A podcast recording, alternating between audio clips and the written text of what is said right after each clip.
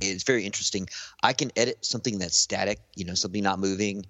Uh, anything, whether it's audio, you know, music or whatever, uh, I or video, I I don't have the temperament for it. Do you dig me? Yeah. it if it's still, I could deal with it and I'll edit for hours. But the moving stuff, there's something in my uh, wiring that does not dig does not dig it. I've like I say, I've got a I got a brand new GoPro which I have not taken out. Really? Because I don't want to edit the video. I'm going to because the weather's better, but it's it all has to do with like okay, I'm going to get this video, and I know uh, because uh, I don't know about you, but if I get into it, I'm gonna have to get into it. Yeah, you know what I mean. yeah, it's like, oh, okay, I'm gonna you. get into this, and I'm just now. I got to tell you, I just got a new SLR, so I've been having fun with high resolution photography and mixing it into my art because, uh, kind of evolving into something different. You know what I mean? And more original. Uh, and it, dude, is so I'm having so much fun. So how much did that set um, you back in America?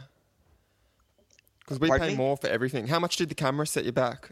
Uh, you know what, dude? I am a uh, part of my marketing sales gig is I'm a Nikon and a Canon dealer, so I Oh. often get things for free. Yeah, that's good. you feel That's me? really So good. most of most technology products I get for free. Sometimes I get them for a month. Sometimes I get them forever. And uh, and then, quite honest, if I'm talking about it, you dig me. If I'm talking to whatever someone who is considering anything about photography, I, I can now speak intimately. You dig me? Yeah. Um, and it's like, and not just from a hey, I'm a sales guy. It's like, well, I here's some samples of what I. Yeah. I, I, and or if I'm talking about it, I think I cannot because I'm not a bullshitter. I've never lied in business or whatever. And so if like, okay, it's a Nikon product. Hey, if I could use it, and then I could use it for my personal art because I'm all about getting the company I work for to pay for everything I do artistically. You Oh, feel me? Yeah. They pay for my computers. They're you know So you work your internet passion access. into your job. Oh, bro, hundred percent. They pay for it. It's like uh, straight out of the Fight Club, where you know uh, Edward Norton got the company to subsidize his revolution. Yeah. It's I, I, I did it. I got to raise my son from home, do my hobbies, still make a decent living. Uh, now I can support my wife and my son, and still do my hobbies. And they pay for the computers I use. Even the you know I feel me? Yeah, they pay for awesome. it, it. I don't necessarily want to. We'll see how the conversation evolves because that that could sound very. Uh, you know, I don't want to upset people. no, don't you know, Um, if you feel me, and, and I don't want to talk. If there's if there's yeah, one thing I won't talk about, if there's any like, because there's a, I get occasional critics on Twitter. Yeah. Um, I don't acknowledge them. You feel Oh. me? Because I don't. So don't bring them up if you don't mind. Okay. I don't want to give them any attention. Yeah, I They don't don't- know them, so they- Good, good. And I don't. I I, I block people because because you they haven't mean acknowledged them.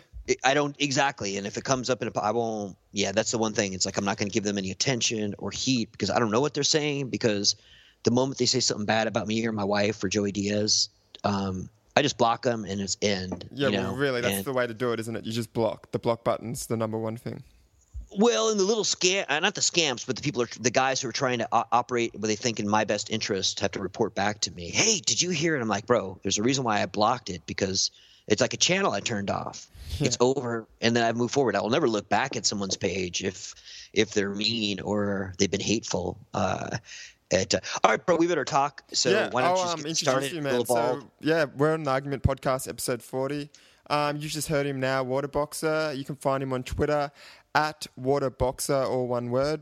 And he's just a cool dude from the south of Cali. He does some stand up paddleboard. He's a fan of art. Um, I guess he is somewhat of a community leader online, and he's involved in a heap of cool podcasts over there that we want to find out about today. So, Waterboxer, what's going on, man? hey, it's a pleasure to be on, Travis, on your show. What's your show called, Travis? The Just, uh, Argument Podcast. The, ah, that's right, the Argument Podcast. It's it's a pleasure to be on. We've tried to get together and uh, connect, and due to time zones, uh, because you know my all my friends on Twitter uh, that I connect with are international from all over the world. So uh, whether it's Europe or you know uh, you know or Australia or you know the Philippines or Canada or parts of Latin America. So connecting on time zones is uh, something we have to consider. You know, uh, so we managed to connect. It's a it's a Saturday at noon your time, and it's a Friday evening in Los Angeles, and uh, and it's a it's a beautiful day. You know, I hope you're having a good day too. Awesome, dude. Um, so wait, let's just start off with some st- stand-up paddleboarding. At a surf already, uh, you can then translate those skills used in like SUP racing or SP SUP cruising, people do on lakes or what have you, or a- any body of water. You could translate those skills into surfing your paddleboard. Of course, there's different kinds and different classes. You know, it. Uh, yeah, it is. I will tell you, as it is the largest growing surf sport uh, in the surf business. Okay. Uh, the great thing is everyone can do it. I don't care your level of fitness. If you've got a body of water near you, you can do at least the stand up, what I call just stand up transporting, which is just standing up, feet side by side, paddling. Great for fitness. You're enjoying the water. Um, it's wonderful. Uh, if you develop the skills and you put in the time, because I think that's necessary, there's a variety of muscles and uh, uh, uh that need to be developed to mm-hmm. be any good. Certainly before you go to a surf area, okay? Because uh, folks have to know and respect uh, there is a hierarchy and there are certain politics that exist in surf culture.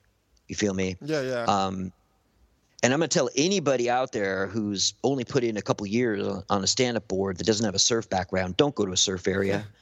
All right. When there are people there, yeah. go alone, go alone and, uh, you know, uh, and eventually earn respect in the surf lineup. All right. Because there's a lot of stuff to learn how to turn, how to have complete control of your board. And I really don't think that's going to come to someone maybe in their first year. You know, I'd say don't go in the lineup because, but maybe go out with me or a good friend. Go on a mellow day on a weekday when no one's there, when the waves are small. There's uh, and learn some control, and because you got to learn respect, because you could harm somebody. Yeah, that's the thing people have to realize. Mm. You lose control of your board. Like uh, and there, and there's a certain order, and also too, most prone surfers don't dig SUP surfers, and for many reasons. Uh, one, because there's a lot of kooks that come in and just uh, barge in to a surf area and don't understand uh, first the food chain nor the pecking order or the order of when you get your term to ride a wave. And there's a lot of stuff there that one has to learn. Um, yeah but uh, but no, doing it for fitness, super fun. And then uh, you know, and hey, you can surf one or two. Today I went out and surfed one and two foot shore break wa- shore break waves, had a blast. You know, just took a forty five minute break from the office because yep. uh, I work from home.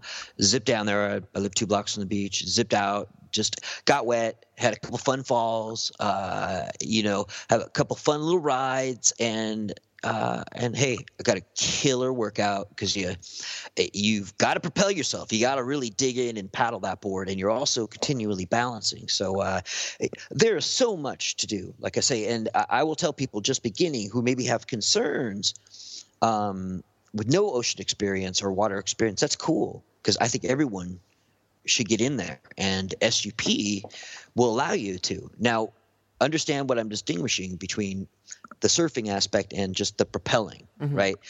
Everyone could, everyone within five minutes, anyone in fairly good condition with average balance can stand up within five minutes and propel themselves and get that feel and start to feel the kind of pulse of the ocean, you know, and that heightened awareness because when you're standing and just propelling yourself, you have to balance, you have to time your paddling, and you have to feel the elements all together, which is the water and the wind all working together. And uh, and there there's a and, and it's very easy to tap into this harmonious flow, and also get an excellent workout and not harm your joints. You feel me? Yeah.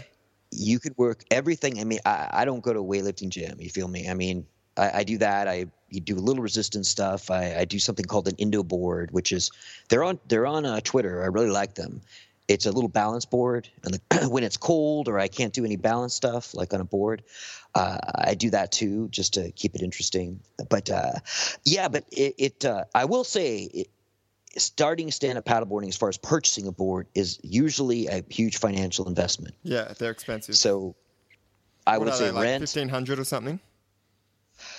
Yeah right now but if anyone's going to buy uh, most are manufactured in mainland China. Mm-hmm. So you can get get them cheap. I would say buy them used or rent. You know, if you've rented for a summer, you know, you've put in 15 or 20 hours and you've got a vehicle where you can transport it because they're not light and purchase it's very important you get something with the specifications that fit your body and your level of uh, or your skill level there's, so there's a lot of things to consider but everyone should just try renting it and anyone considering a business in your area who is not doing it not such a bad business, if you know what I'm yeah, saying. Yeah, there's a few people who've already latched onto that pretty hard here. Like they do it down at the lakes, that are like the um, lagoons. Perfect. And then yeah, it's easy Perfect. enough just to cruise out to the surf if you want to.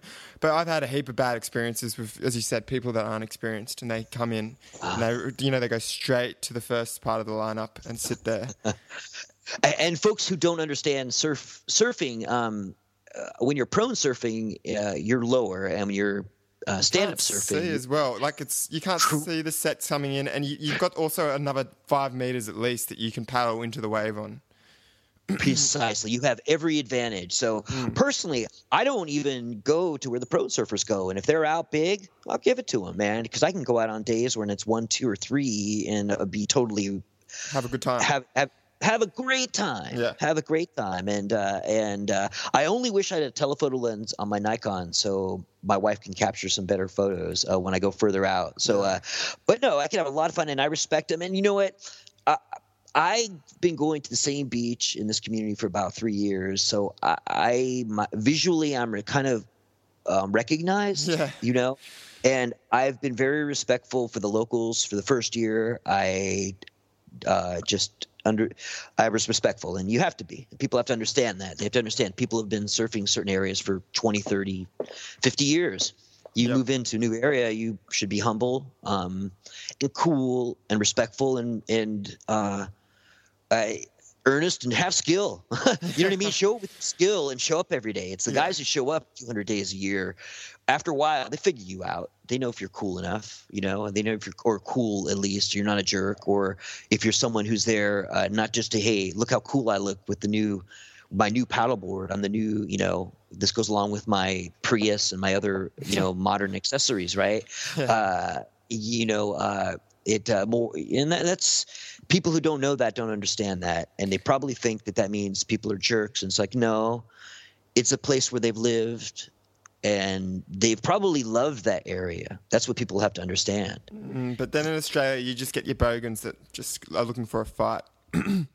It's uh, you know what? You you can you know what? I feel you and it happens and uh, again i just avoid bro I, I avoid confrontation and again um, and people shouldn't it's easier just to avoid it yeah and some some there are a lot of young guys who are aggressive uh, yeah but there's also older guys i remember when i was younger on a bodyboard and um, getting like fin chopped a few times on purpose because i was on a bodyboard like, there's plenty of uh, assholes in the water. Everyone seems to think that, you know, like you're a cool dude.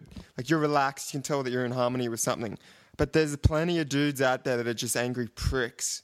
And they've just done it their whole life. It's just their hobby. But, you know, they're still assholes. Oh oh, bro, I, bro, uh, you know what? Some guys are still angry, uh, and, it's.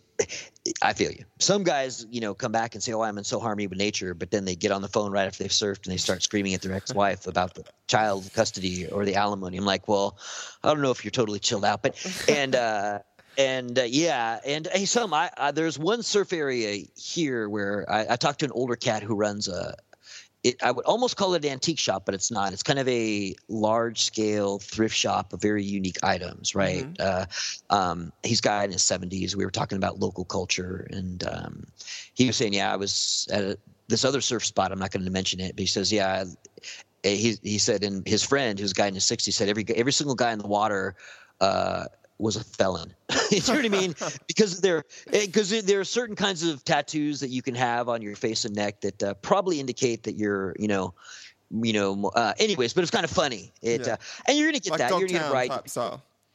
Oh, you know where I live? Correct. Where I live is is legitimately the real Dogtown because the current quote Dogtown is full of way upper middle class yuppies. The property yeah, values are very expensive. Mm little pocket of Venice and Venice. Everyone, oh, let's go to Venice. Venice. I stay away from Venice, and I grew up in Venice. Okay, um, it's a tourist thing. Mm-hmm. You know, it's it's a tourist trap on the weekends. You don't even want to deal with the traffic. Uh, um, but yeah, where I live is kind of untouched, so it's a nice mixture of hot rod, skate culture, and real culture. It's a little grittier, you know, but uh, but there is uh, like real. There is a real culture here that is not has not been trendified, has not been uh, a, um, it's not been taken by anyone in Hollywood and made into anything yet. And yeah. they haven't moved into our neighborhood. If you feel me, yeah. they don't know that there's this classic groovy neighborhood that exists where we got a beach that's the the again the folks that I don't know what you want to call them, the hipsters or whatever. Yeah, uh, they have not turned this. They have not turned this. Oh, They're still, uh, which is, which makes it cool. So uh, it, uh, and that's why we live here too, for okay, that very cool. reason. Uh, so, dude, um, this, Let's Yo. wait. Let's skip over to Kill Tony. And by the way, I'm not sure how much of this. Um, I've just realised this Skype recorder is stopping every five minutes, and so I had a bit of a panic while you were talking a little while ago because it stopped. So I think we've missed a few minutes of audio. I'm sorry about that. But um, let's oh. skip over to Kill Tony because that reminds oh, me yeah. of these cool like little communities that haven't been breached yet. Um, what's hey. the deal with that? How the hell did you get involved with that, and actually just maybe explain it for the listeners They probably haven't even listened to it or watched it. Um, yeah, what's the deal with Kill Tony?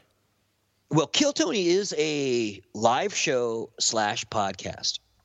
And it is a what it is is in some ways it's a variety show. Uh, it allows up and coming comedians to have one minute before three established killer comedians and have their act evaluated. Mm-hmm. Um, now, I um, had seen Tony around perform. I had heard Tony on um, Joe Rogan's podcast. Mm-hmm.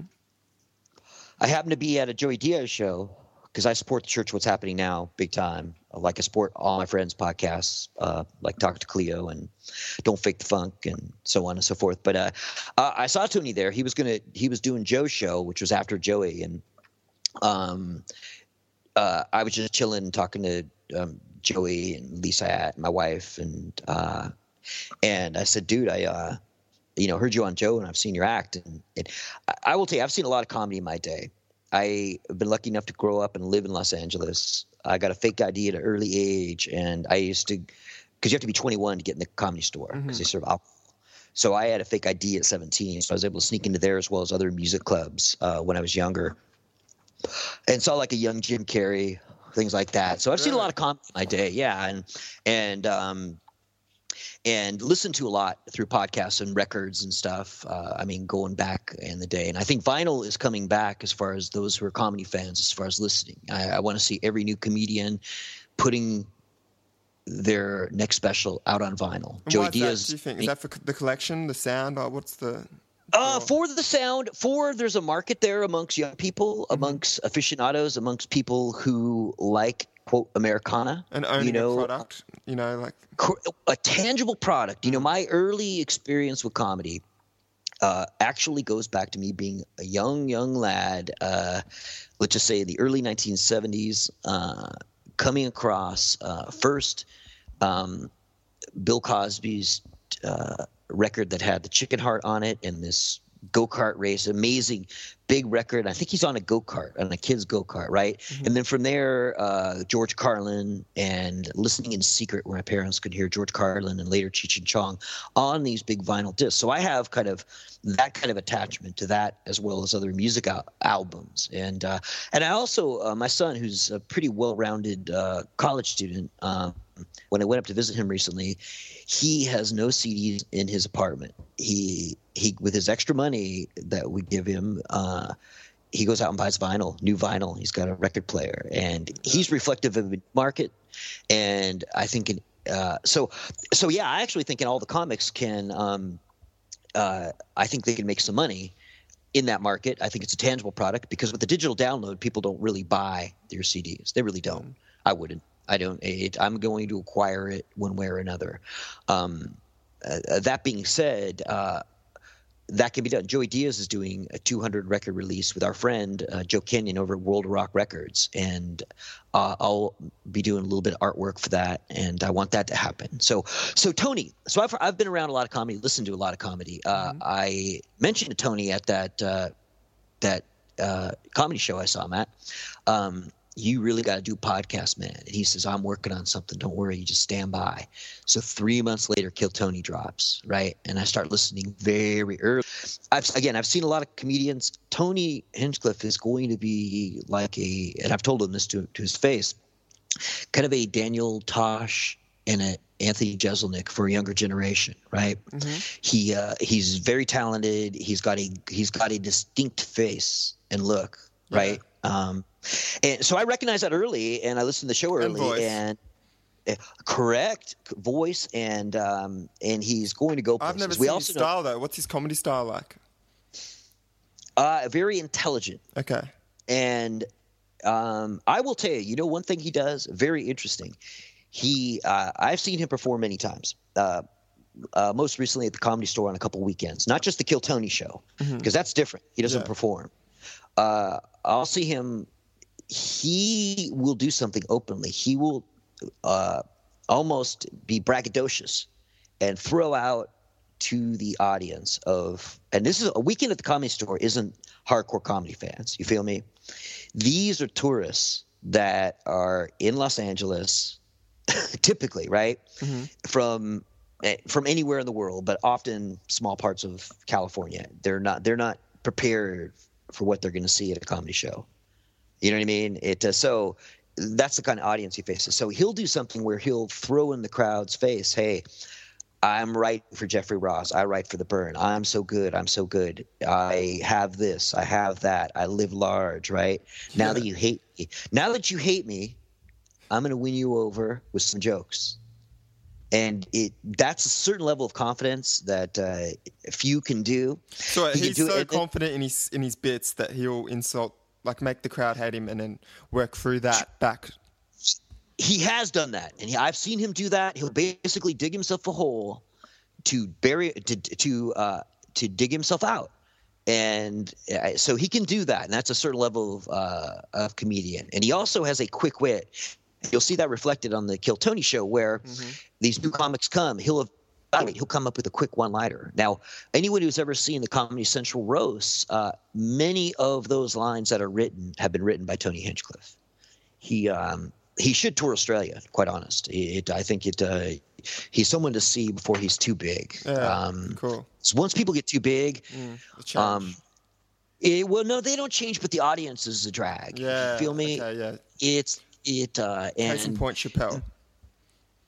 Uh, the Connecticut thing where yeah. you have all these no, yeah that that I saw that and that was just a, a group of unsophisticated stand-up comedy fans at a large venue, which is very hard for any comedian to be at a large large venue, and he, you know, and he as the performer, he he he said, okay, you know, uh, he gave them anyways. Yeah, so that can be difficult. Is is the audience changes? Mm-hmm. Some people like uh, like even Adam Carolla, who has a great podcast. I don't go to his live shows because his audience isn't my audience. Okay.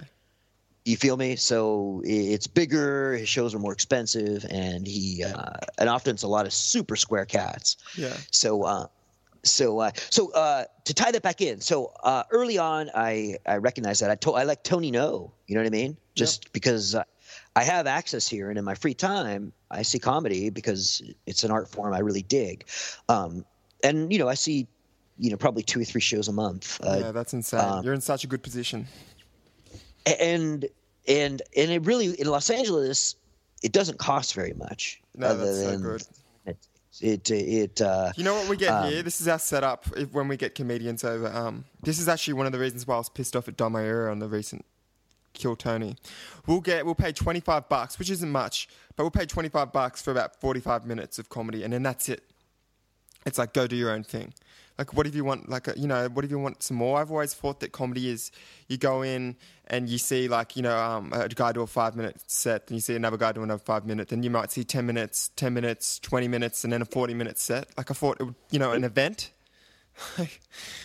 but it's not here. As you should.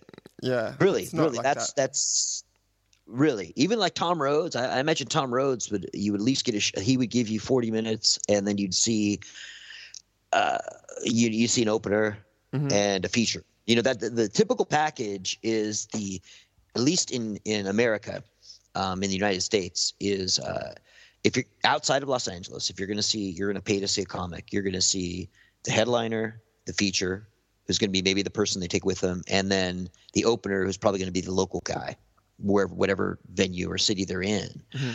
That's typically you're going, to, you're going to get three. Now I'll tell you, you go to the comedy store on a Saturday night uh, for very little money. Okay, you got to buy two drinks, and maybe it's five or ten bucks to get in. But you get a Okay, drink. maybe- You- it's, it's not like you're you- not getting anything for the money. Like, yeah. Sorry. Oh no, go no, you actually have to buy two drinks. Yeah, that's cool. plus Like, I don't know if I'm buying drinks. Yeah. Yeah, so so whatever. So but let's just say for less than forty bucks, you know, less than thirty bucks usually for one person. Because I, uh, uh, you'll see maybe seven killer comics. Yeah. you know, crazy. you in a row, boom, boom, boom, boom, boom, boom. I mean, I mean, uh, in so jealous, man. Fuck. like in, on one Saturday night, came in late. We had some friends in from out of town, and um, Heidi from Arizona, and uh, we went on Saturday and we saw Tony Brody, Ari Shaffir, Steve Simeone. Um, oh God, so many, Yeah. and had a great time. Had a great time, and the comics are very cool, and they're all real people. They're artists, and uh, and Kill Tony show. So I became connected, and uh, because I like to do funny pictures, right? I started to, uh, when I listen to the podcasts of whether my friends, whether it's again Cleo or whomever, or but I've always done these for Eddie Bravo Radio. The church was I've done these kind of slides, and when his show started happening, I started to do pictures just to kind of uh, give a visual representation of how I like the show and um, what it made me feel like. If, if you feel me, Mhm. and uh, and after maybe a few episodes, I went to the show and uh, and just you know say That's you know by the way. You, so you, you went on Eddie Bravo Radio. Oh, I did that later too. But yeah, and, and uh, but I will tell you, all these like eh, you know, or like even Kill Tony or Ed, Eddie Bravo Yeah. Radio, whatever. These folks have been super cool to me because I, I, I will tell you, just because of communicating. Actually, I, I use visual representations and words to like let them know, hey, I dig what you're doing, or this is how it made me feel, right? Yeah, and because of that, I think I've connected. So when I I, you know, when I first time I saw Kill Tony, I got to Tony was like, "Oh, you're a water boxer," boom, and then we got to you kind of develop a uh, kind of camaraderie of some sort, and um, and I've done lots of pictures for him. I go to the show, he treats me very well, treats my wife very well. Uh, we were kind enough to, we're not kind enough. We we had the opportunity to donate a sword to Kill Tony um, Yeah, I noticed that. because because Tony had. Uh, call that a days? Is that what you call it? You know, the- I, I, you know, after you know what, we had a lot of swords, but this particular sword was very nice. yeah. And yeah, we we we presented it to him because uh, Tony uh, called in to the 24 hour podcast to raise money for our friend Yuck Nasty, whose home was burned down in a fire. And Yuck Nasty's a single dad, and so was I most of my life. So, uh, uh, got uh, Tony was kind enough, you know what I mean, to help us, and you know we did that little thing. So no, it show's really good, and I communicate with like through that, and uh, and I'm going to be doing more now that I've got a, a new camera. I'm going to be taking more original photos of him and the whole Kill Tony crew, um, and be incorporating them into some new art in the future for the show and future promotions and stuff. And uh, I have a great time doing it. Um, it's really nice. Uh, I, I think it's interesting when you communicate with artists through art. You're or any human through art, you're talking to a different part of the brain. If you feel me yeah. Um, and uh, it doesn't always have to be good. I'm, you know, that's like I, I trust me. I'm no artist. I'm just a, I'm just a. I like to have fun with pictures, um, and there, it's it's fun to communicate. Um, but yeah, but through that, so I've gotten to know these cats, and uh, and they've gotten to know my voice, and they know, uh, I, I, I, you know what, I treat people like people. I don't care, you know, grow, you know. So I'm. And they're very cool folks. Uh, Eddie Bravo Radio, man, uh, they were kind enough to um, invite me to two show two of their shows to kind of sit in. One with Mhm. Mad Flavor, another another one with my friend Marcus Tilius, who's a writer, martial artist and writer. Um, and even let me tell you, they hooked me up with uh, Metamoris, which was that big competition Yeah. between. So explain that recently. What happened with that? Because we've got most of my listeners won't know what that is. Sure, sure. It uh, now anyone who uh, listening, if you listen to podcasts, Eddie Bravo Radio is a podcast that uh, Eddie Bravo, who you may not know, let's just say he is a friend of Joe Joe Rogan. If you, if you listen to this cast, you may know Joe Rogan. Eddie Bravo is kind of a genius of jiu-jitsu who's kind of created his own style and own system called the Tenth Planet uh, Jiu-Jitsu system. All right. Um, uh, he has his own podcast. He's well known. He's uh, he's I would say look him up, but uh, nevertheless, uh, yes, please, yes. Uh, uh, two weekends ago, um, there was a competition, and this was a professional jiu-jitsu match between Eddie Bravo and uh, Royler Gracie, and um, this was a rematch of a, of a, of something that took place in Brazil, I think, 11 years ago, where Eddie Bravo, as a young black belt, defeated him. So and in the jiu-jitsu world, uh, that was a big deal. And this rematch was a big deal. And both these gentlemen, Eddie's 43 and Royler Gracie is now 48, uh, uh, they went at it. And in a 20-minute jiu-jitsu match uh, amongst a room of only 200 people at the la- i will tell you i got a call from my friend abu dhabi at eddie, eddie bravo radio saying hey get in your car we got a ticket for you there were only 200 people allowed in here right it took place at the Petersen Auto Museum in Los Angeles. Now, this is the place where Biggie was shot. Really? Feel me? Oh, yeah. This is history. So I'm like, oh, geez. Now, the Petersen Auto Museum has all these classic cars. And yeah. when Biggie released his final album, that's where they had the release party. Okay. Right? Cool. Going, going back, back to Cali, Cali, right? he was shot right outside this place. Okay, so. Heavy yeah, so I go in there and dig this. Um, I, I, get there and there's a um, little bit of a security check, but not really nothing big. And uh, um, and I see my friend Rob Dhabi with Bryan Callen. Right now, as I'm walking in, Tommy Lee from Motley Crue, everyone knows, you know, mm-hmm. rock star guy. what is he? That? He's like he's kind of well known, but in the real world, but in this world, it, it's kind of an inverse period of pyramid of fame, right? You know, the martial arts guys are in are are uh, are the heroes, right, or the famous people. So he's got to wait by security. And my friend Rob Dhabi st- standing there with Bryan Callen. He says, "Hey, water boxer." Boom. I had to walk by while Tommy gets detained, right? For a second, you know what I mean? To see does he because there's only so many tickets here, right? Yeah. And um and uh, so boom, it's like, oh, how cool, man. And then I go in and I'm standing, say, 15 feet away from the mat where this is occurring, right next to like Tait Fletcher, Joe Rogan. Um, I don't want to get a list of everybody, but Rikki Rockett from the band Poison, who's also a jiu-jitsu black belt. People have to realize, really? so he's also a trained killer, um, as well as a room full of just. Uh, so everyone great... who's anyone who's in the martial arts community was there at this metamorphosis. Yes. And so they're watching was... two different styles go down, which is Eddie Bravo's new style, which is more like an MMA style of jiu-jitsu, one without needing the gi. Would that be correct? Well, no, both are in no gi. They're they're using Eddie has different techniques. You see, the Gracie system we have to realize is a standardized system. Mm-hmm. Okay, that is supposed to work for any body type and does not require I don't want to get into all the technical things. Does not, you know, does not require uh, anybody using proper technique can defeat an opponent. Yeah. Uh, Eddie's system uses a lot of uh, a lot of his flexibility and a lot of different perspective that takes their classical look. It's because he's very creative, as, Eddie, isn't he? So. Oh yeah, and look at it like what Eddie did was take a classical method, and we could think of you know uh, imagine what the Beatles did with Beethoven. Yeah. Does that make sense? Yeah. Eddie is kind of that, and he is kind of a messiah and a revolutionary. And amongst classical martial artists, he, uh, particularly classical Gracie Jiu-Jitsu folks, he in some, he's a heretic to some.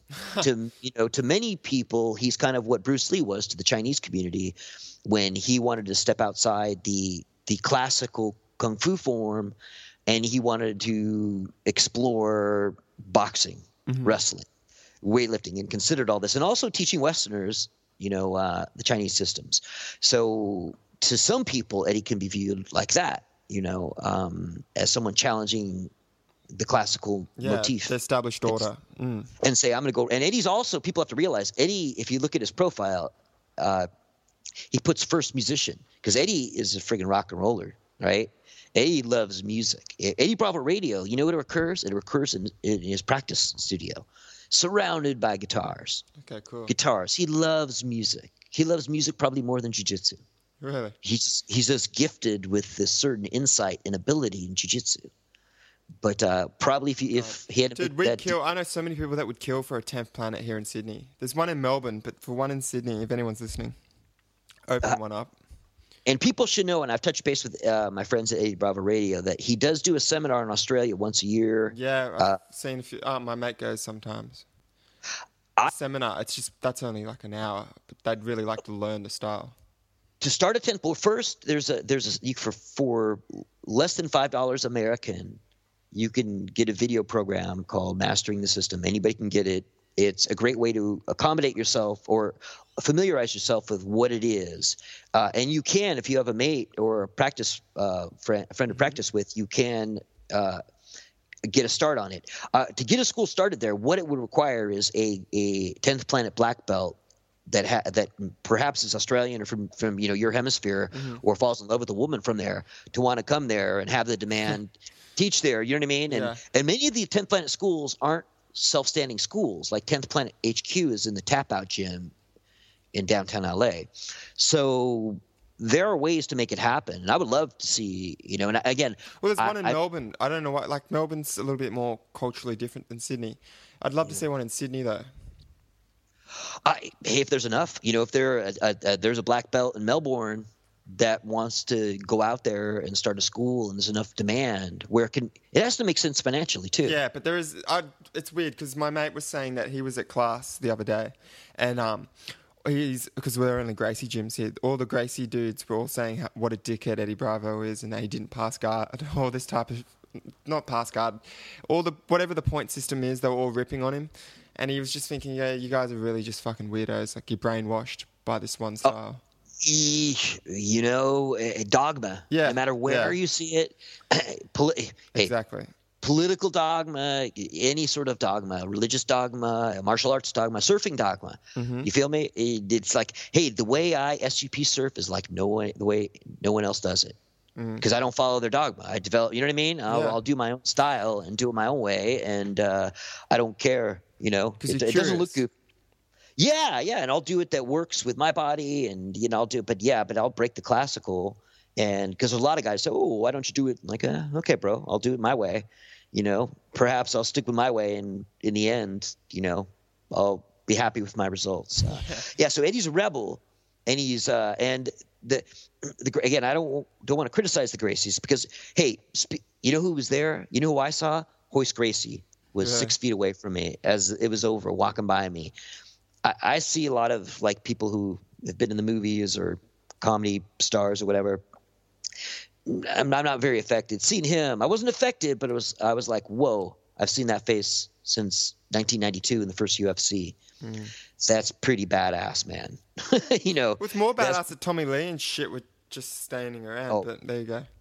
Different the inverse pyramid of pain. yeah. He got in. He got in. He got in, and he was cool. But it was very interesting. I was talking to uh, a lot, some of Eddie's students that I'm familiar with. I know their faces, and they know my face from seeing me at different things, and uh, um, he, he wanted to be part of that conversation we were in. If you feel me, I was looking at it, and I don't. I, I actually in the 90s i know tommy from he used to work at a malibu gym with uh, when he was married to heather locklear mm-hmm. or heather whatever her name is. You know, know, what i mean? I was yeah you i was a child. you, yeah. There was a blonde. There was a blonde. She did baywatch. Uh got pamela, oh, pamela anderson, anderson yeah. Uh, i'm sorry. I'm sorry. It's uh but let me tell you dude. Okay, uh, she back in the day, her without makeup was so she is so cute without makeup. Yeah. When she's just a normal surfer yeah, girl, man, she's beautiful. It, it all that stuff. It's funny because I, I, saw her. Right like, wow. now, I watched her like MTV Crib thing, and she was cool as fuck. She was so cool. She was just showing. Well, like, she, she seemed really nice. Where she looked so cool was with nothing. Really? Where she looked natural beauty, like coming out of the gym, not with any makeup on. She, she did a sex tape with him. Hey. Oh, she did. This yeah. was that era. This was that look. time. I have to look dude. that up. So I kind of knew him from this Malibu gym. I used to have this uh, personal training business back at that period of time, right there, right. So, um, so I used to see him regularly. So I wasn't sure if he recognized me, but it's been many years. So I don't want to say anything like, uh, like, uh, but she was. I will tell you this, and you know, forget makeup and filters and everything. Yeah. Uh, with Photoshop and filters, we can, you know, do everything. But seeing her back, let's just say in like 92, 93, um, no makeup, just a, a proportional physique, you know, Mm-hmm. good face. She looked good. She looked good. You know, it's like uh, Yeah. it's a shame she put on all the face because all the, all that fell stuff, all that glammed up, uh, you know, stripper look. That girl didn't even need it though. You No. know, close. That's interesting. Um, because she looks way different to how she did when she was younger. I'm gonna look her up. Pamela Yeah. Anderson. Yeah, she's gorgeous, man. He's had sex with like a heap of girls. Hey, Tommy Lee. Oh, dude. No, Dude, and yeah. he's like one of those. Did he write a book? I think he wrote a book. My mate. Guy. was- He had a, a book written for him, probably. But yeah, he, he's Her tits really did change in size. yeah. So I saw her in an era where maybe they were implants, but they were just they were gentle. Oh no, They she were, you know what I mean? hair. It was. Have you had a look? I think she cut her hair. I won't. I'm not. I don't want to look. Yeah, I don't.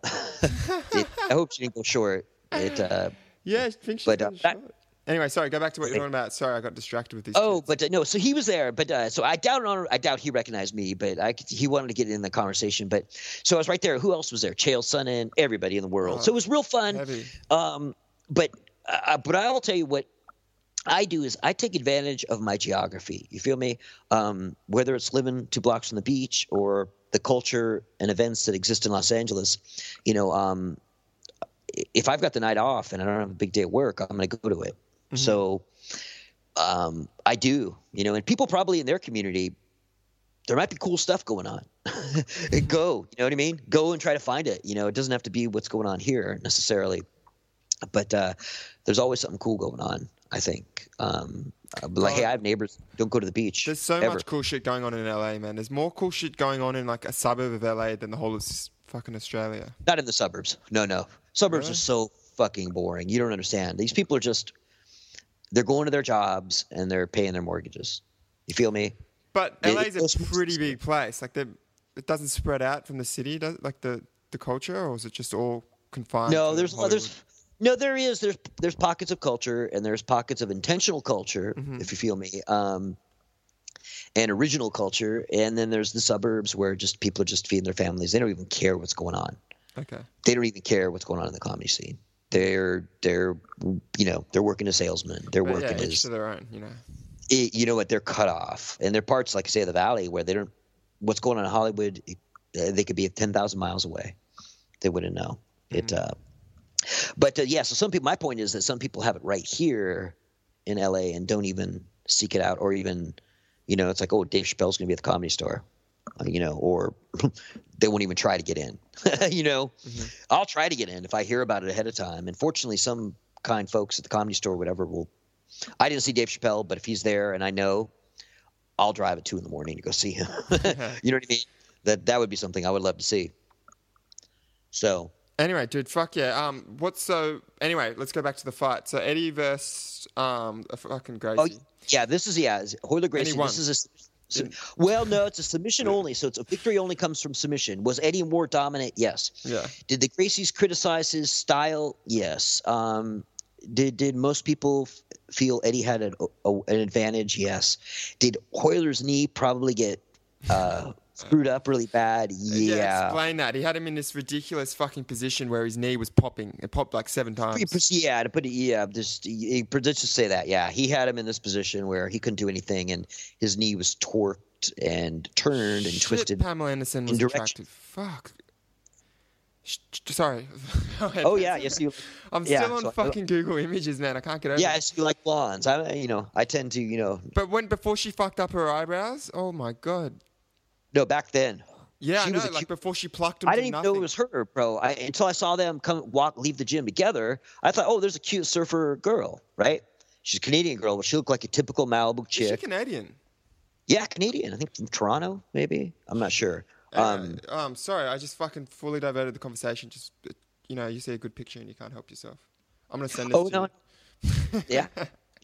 Okay. Um. So The- anyway, yeah, during that, so no, he was there. It was star-studded, and yet the the stars were the Gracies and Joey and um and and uh, Eddie Bravo, and uh, even Joe Rogan wasn't the star, which is super cool. And what I like about Joe Rogan and uh, Eddie Bravo, they both practice this virtue is of helping their friends rise. Right, Uh, no matter how famous Joe is, he's going to bring up all of his friends, and he does that. He doesn't try to keep the spotlight to himself hmm all if you look at any of these Death Squad folks, uh, Redban, Ari Shaffir, Tom Segura, yeah, all of them.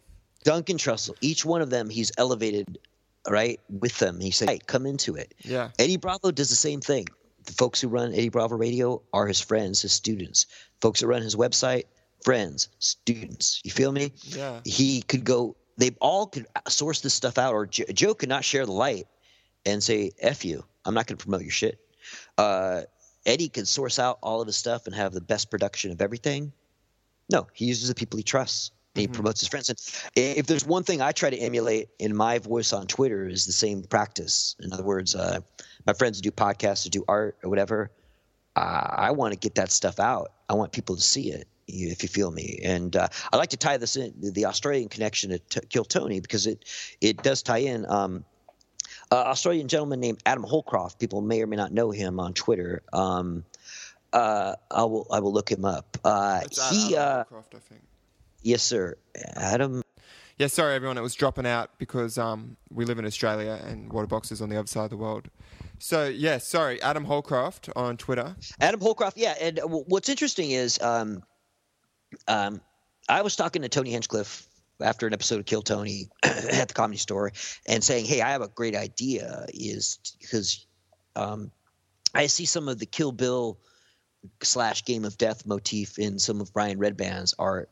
Uh, for Kill Tony, I said, you know, seeing you in a Game of Death yellow jumpsuit like Bruce Lee would be badass. Um, I'm communicating with Adam Holcroft he's saying, "Hey, is there anything I could do?" And I say, "Well," uh, and I will tell you, there are a few comics that say, "Hey, can you get can you kind of get a piece done for me?" And you know, the results that come in aren't always Desirable. worth submitting. they're they're not always worth submitting because uh, anyone can anyone anyone everyone should realize this. You could always tweet your pictures to comics. I don't have, uh, you know, but sometimes maybe I could help get it seen. Do you know what I'm saying? Yeah. that's it's it's because it, that's all I could say. Um, and in this case, he did this beautiful piece of um, of a game of death. Tony, Tony took that piece, loved it. He printed it into posters, glossy posters. That there's a limited number. That I'm not sure if he's selling them or using them for promotional purposes. But we were able to take an artist from Australia, you know, and using my relationship with Tony, say, "Hey, Tony." here's the piece, here's the idea, here's the concept. And he was able to take the concept, get it, and then fine tune it for Tony's eyes. And then Tony took it and printed it. And now his art is seen all over here now. Oh, you know? cool. It's beautiful. And that's what I believe, like my view of this umbrella of Death Squad is this borderless worldwide thing. And maybe this alternative community where we can all elevate each other and kind mm-hmm. of practice those virtues that Joe and Eddie Bravo practice with their friends, and that's that's probably really what I kind of figured out. Maybe that's my voice here on, on Twitter, is to kind of do that, and I, I think organically I've been doing that. Now I kind of realize where the influence came from. It's from those guys. That's cool. Um, and you know, in my own way, I've probably been emulating that, and now I analyze it. It's like, oh, okay, that's where it probably comes from, and maybe we can all try to do that, and or maybe that's maybe that's what I can do. You know, Yeah, that's awesome. Well, let's um let's wrap it up on that point because that's a great way to end Beautiful. it. Uh, so there you go. man. If you've got any art and you like comedy, send it to Waterboxer and he'll hook you up. He's Oh, tweet it to him. Tweet if you've got pictures, visual art I like, and I'll tweet it out. And I, for the kind of pictures I make, if I use it, that's a compliment to you. Do you know what I mean? I'll blend it. Um, and uh, yeah, but uh, you know, peace, peace, and hey, if you come to Los Angeles, you know, I'll try to go to a show with you. You know, and if you have questions about stand-up paddleboarding and you're new to it, uh, hit me up on Twitter uh, because I'll I'll be glad to share. Well, thanks so much for coming on, dude. It's fucking peaceful listening to your voice. You've got a nice um, I don't know, something about this, the Southern California dialect that's soothing. I, I do. You know, it's very inter- interesting. I did not believe I had an accent until some uh, folks were visiting from the Northeast, from Connecticut, and I was speaking to them um, in my comfortable language. In other words, I was kind of, uh, I, you know, here I'm on the mic, so I was saying like terms like bitchin' and totally and dude, but very normally, and and I realized. Uh, after their feedback, they say, "Wow, you sound so Southern Californian." I do realize that we do stress certain words and vowels and consonants a little bit different. Mm. Yeah, and folks are, and I could tell with no matter what your race, either if you were born in Southern California and you're speaking, you speak English, I could pretty much, I pretty much know it. You know, and even African Americans, there's a, there's a sound. Even on the West Coast, there's a sound for uh, folks. That there's a sound from Washington down to down to San Diego. There's a sound that I can recognize. Um, but probably like you, you guys have regional sounds. But I can spot like like California or especially Southern California sound. There is a yeah, there is a, and yeah, I don't think you can fake it. No, no. If you know what I mean, yeah. I don't think you can. But anyway, it's, that was fucking awesome, dude. Love hearing it. Thanks so much for coming on. Beautiful. I'm gonna go in and uh, go work out with the wife. Awesome. Okay. Talk to you soon, homie. Peace, man. See ya.